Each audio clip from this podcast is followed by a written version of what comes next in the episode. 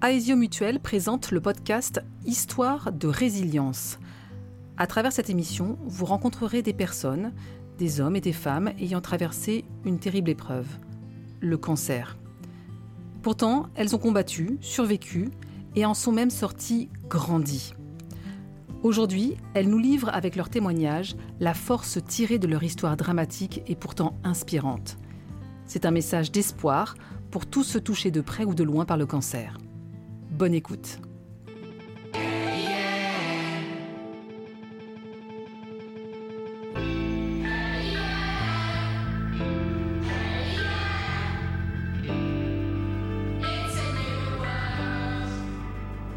Épisode 2, le traitement et l'acceptation de la maladie. Qui dit cancer dit chirurgie, chimiothérapie, radiothérapie, parfois hormonothérapie ou immunothérapie, des traitements plus ou moins lourds, plus ou moins invasifs. Mais dans tous les cas, de longs mois de combat. Comment résister? Comment tenir le coup durant cette période?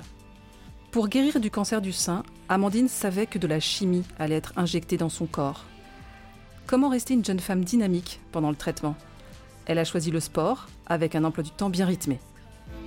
Je me suis euh, astreint à un rythme d'activité physique pour euh, tenter d'avoir une prise sur ce qui m'arrivait et sur le traitement, aussi bien pour euh, éliminer les produits et pour les faire euh, agir de façon ciblée à l'endroit escompté, c'est-à-dire mon sein droit dans les deux tumeurs qui étaient ciblées.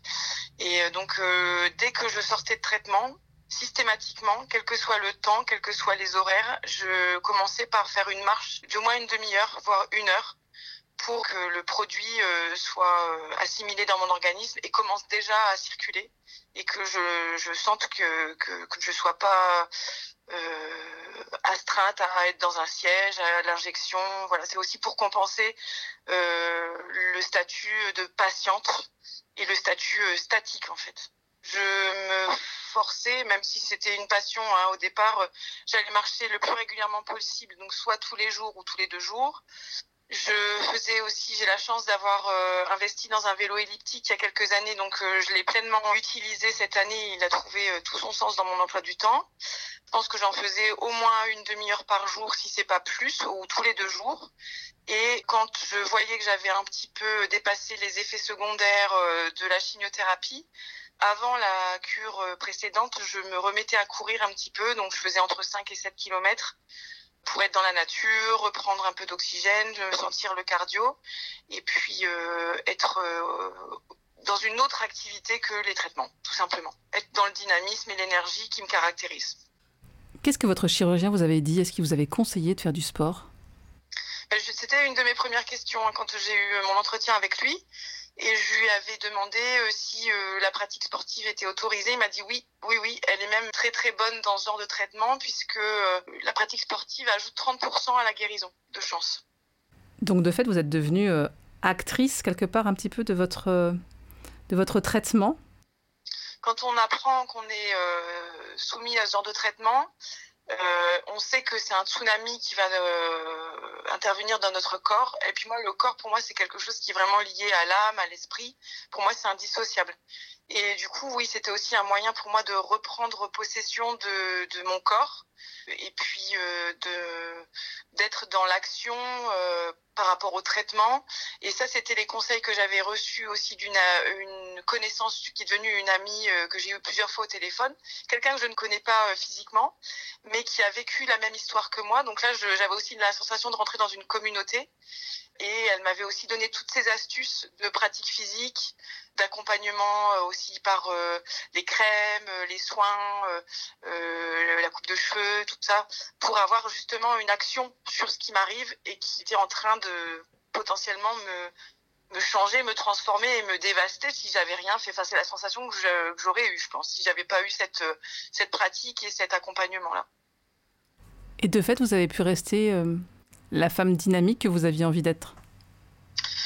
Oui, le regard sur moi que j'avais, à partir de ce moment-là, euh, j'étais plus dans euh, l'artifice, j'allais porter une perruque, euh, j'allais subir. Non, j'étais restée moi et c'est dans ces moments de, pratique sportive que se mettait en place aussi la stratégie de dépassement qui m'animait au moment de chaque séance sportive En fait, c'était presque l'équivalent de tout le combat que je menais, en fait. Le sport comme une thérapie, c'est la voie qu'a aussi choisie Éléonore. Son opération du cancer du col de l'utérus lui a pourtant laissé des séquelles, des gonflements très importants, notamment sur la jambe qu'on appelle des lymphodèmes. Mais elle a décidé de reprendre le pouvoir sur son corps. Quand le lymphodème est survenu euh, après mes chirurgies pour le cancer, je me suis rendu compte que malheureusement je ne pouvais, je faisais du triathlon, je pouvais plus courir et que pour le moment remonter sur un vélo c'était compliqué. Mais je me suis dit peut-être que euh, ben, je peux adapter ce que je faisais avant. Donc j'ai transformé la course à pied en marche nordique. Et là, euh, tout de suite, je me suis dit, mais ça me fait énormément de bien. Déjà, ça me vide la tête.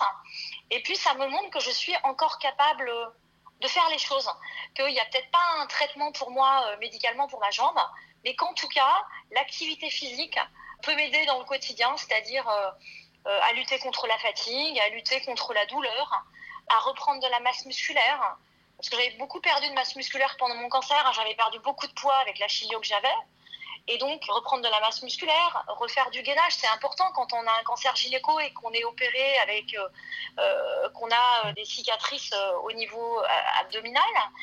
Et puis aussi, c'était me prouver à moi que je pouvais encore être valable au niveau physique. Et puis prouver aussi aux autres que bah, j'étais peut-être encore la Éléonore d'avant qui mettait sa combinaison de triathlon. Alors là, elle prend ses bâtons de marche nordique. Et voilà. Et, c'est devenu, devenu, une passion parce que j'ai même passé un, un diplôme d'entraîneur de marche nordique en me disant la marche nordique, c'est un bon outil pour permettre aux patients de retrouver le contact avec leur corps. C'est aussi un bon outil pour lutter contre la récidive, hein, parce que c'est important euh, pour des patients qui sont avant, pendant et après les traitements euh, de garder une activité physique avec une certaine intensité.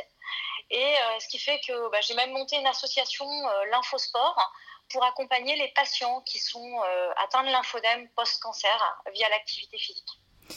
Est-ce que vous diriez que vous avez vécu toute cette période comme une compétition? Bah, la compétition, c'est être concentré. Donc j'étais, j'étais concentrée. L'entraînement, c'était en fait les traitements.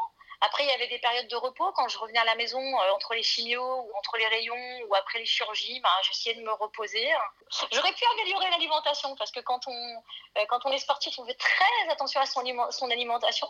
Euh, pendant mon cancer, j'ai surtout manger ce qui me plaisait, donc j'ai pas euh, pas forcément fait attention. Mais oui, je l'ai, un peu géré euh, comme une checklist euh, d'entraînement, exactement. J'aurais pu aussi profiter des cours, ça à l'époque c'était moins répandu il y a 10 ans, mais si mon cancer s'était passé maintenant, tous les centres de cancérologie maintenant ont des cours d'activité physique au sein des soins de support pour les patients. Et ça, c'est super bien. Et c'est vrai que voilà, j'aurais aimé pouvoir profiter de ces propositions-là, ça m'aurait aidé, je pense. Est-ce que euh, vous avez en tête l'idée de refaire à un moment ou à un autre un triathlon? Est-ce que ça vous paraît possible? Alors oui.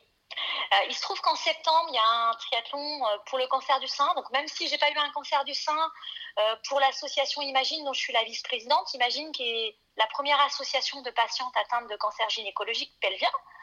Donc là, pour Imagine, je vais participer au triathlon des roses comme je le fais tous les ans. Alors, je fais que nager, parce que euh, courir, c'est compliqué de remettre mes bas de compression euh, après la piscine, etc. Euh, ou de faire du vélo. Mais alors j'ai pas un triathlon, un vrai triathlon en préparation, mais là en septembre normalement je dois participer à une course de 6 km en mer qui s'appelle la Monte Cristo pour mettre en avant les cancers gynécologiques et le lymphodème. Alors, je je suis pas totalement prête. Hein. On verra si cet été je peux beaucoup nager, mais en tout cas, je me, fixe des objectifs comme ça. Si c'est pas maintenant, euh, ça sera dans quelques temps. Et quand vous faisiez du sport, alors que bah, voilà, vous étiez en plein traitement, est-ce qu'il y avait une notion de plaisir ou est-ce que c'était uniquement une notion de performance? Alors, il y avait, euh, pendant mon cancer, il n'y a pas eu de notion de performance. Malheureusement, j'avais perdu trop de poids, donc euh, j'étais quand même assez fatiguée. Mais il y avait une notion de plaisir. J'allais marcher, j'avais pas le droit de nager parce que mes globules blancs étaient tellement faibles. J'étais en neutropénie, j'avais des risques infectieux, donc n'avais pas le droit d'aller nager. Mais je marchais.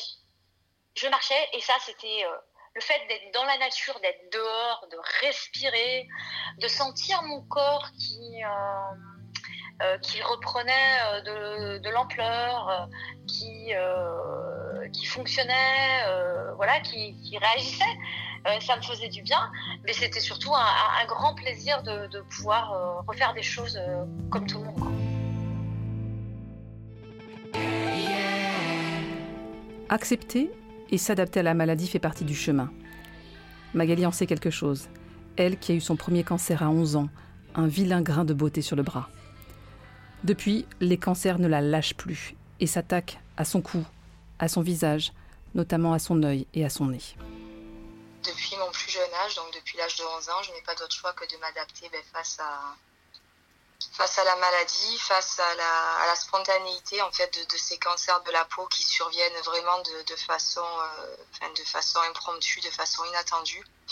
C'est euh, compliqué parce que je vis à, Marseille et qu'en vivant à Marseille, ben, je suis le, le soleil toute l'année quasiment et que comme tout le monde, ben, je rêve en fait, euh, je rêve d'échapper belle sous le soleil, je rêve de loisirs sous le soleil, ce soleil qui est qui est, comme j'aime à le dire, mon meilleur ennemi. On s'y fait jamais vraiment, en fait. Est-ce que vous vous dites que c'est un combat sans fin? Alors, sans fin, euh, ça me gêne un petit peu de dire ça, parce que je suis une personne qui suis d'un très grand optimiste, d'une très grande utopie. Vous voyez, j'espère, euh, j'espère toujours, malgré tout ce que j'encaisse, j'espère toujours que les choses vont se tasser, que ça va s'arrêter. Mais oui, c'est, ça reste malgré tout mon ressenti. Donc oui, le terme, le terme sans fin aujourd'hui, malheureusement, prend tout son sens, même si j'aimerais qu'il en soit, qu'il en soit différemment. Il y a un mot qui euh, est très utilisé aujourd'hui, c'est la, la résilience. Est-ce que vous avez l'impression, vous, d'être résiliente par rapport à cette maladie, à ces maladies? J'ai l'impression, oui, de, d'être même extrêmement, extrêmement résiliente, dans la mesure où euh, alors c'est vraiment l'expression, si vous voulez, euh, encaisser, euh, voyez, encaisser les coups, me prendre à chaque fois des, ben, des punches hein, en pleine face. Ça prend tout son sens parce que le, cancer m'attaque le visage, l'œil, le, nez, le cou. Donc à chaque fois, je prends des coups en pleine face et malgré tout, euh, j'arrive à rester droite. L'expression que j'aime bien, c'est en fait, je flanche, hein, je suis humaine, c'est-à-dire que chaque fois qu'il arrive des périodes d'examen, de contrôle, de rendez-vous avec l'oncologue, avec le chirurgien. Chaque fois que, comme là c'est le cas depuis quelques semaines, je me vois apparaître une nouvelle lésion un petit peu suspecte, ben oui, je flanche, oui, j'ai peur, oui, je suis humaine, oui, j'en ai marre d'avoir à affronter tout ça, mais euh, je ne m'effondre jamais. Donc je pense que la résilience, c'est ça en fait, c'est euh, encaisser les coups, en prendre euh, à chaque fois plein la tête et malgré tout arriver à, à rester droite. On flanche mais on tient droite. Est-ce que vous vous sentez plus forte? Je me sens beaucoup, beaucoup, beaucoup plus forte que depuis que la, maladie, depuis que le cancer m'a attaqué le visage. C'est peut-être euh, paradoxal, mais je me, sens, je me sens effectivement plus forte. Ce qui aurait pu venir me, me diminuer, me diminuer physiquement, me diminuer moralement, sur le plan esthétique surtout, est venu me renforcer. Je, je ne sais pas trop comment, euh, comment l'expliquer, si ce n'est justement, voyez, cette, euh, cette fameuse résilience que j'ai euh, très certainement bien bien ancrée à moi et qui fait que ben, toutes ces épreuves que, que j'encaisse, la façon dont je me relève à chaque fois, font, que, font que oui, je me sens une force à moi assez, assez incroyable. Moi, je suis épatée par la force de, ben, de mes sœurs de combat, comme on peut les appeler aussi en français, donc de ces fighters. Elles sont épatées par la mienne. Il y a vraiment en fait euh, il y a vraiment un lien assez, euh, assez particulier avec cette communauté.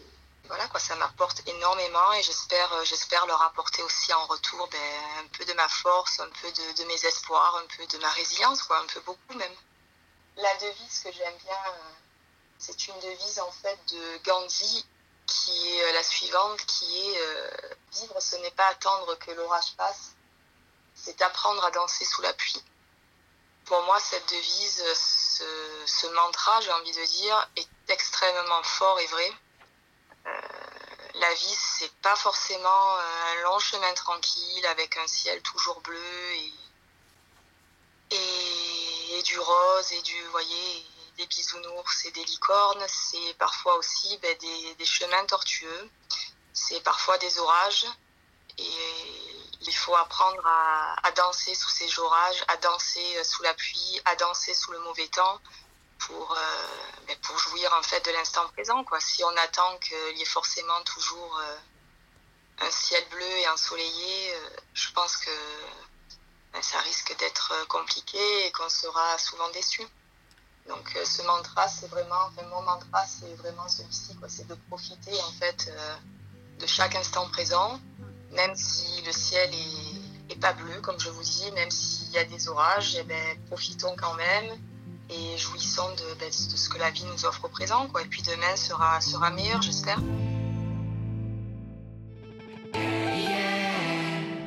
Nous remercions sincèrement Amandine, Éléonore et Magali de nous avoir confié leur ressenti sur la traversée de cette épreuve et partagé la manière dont elles ont surmonté la phase de traitement. Dans notre prochain épisode, nous aborderons ce regard sur le corps qui se retrouve bouleversé par la maladie. À très bientôt pour le troisième volet de Histoire de résilience.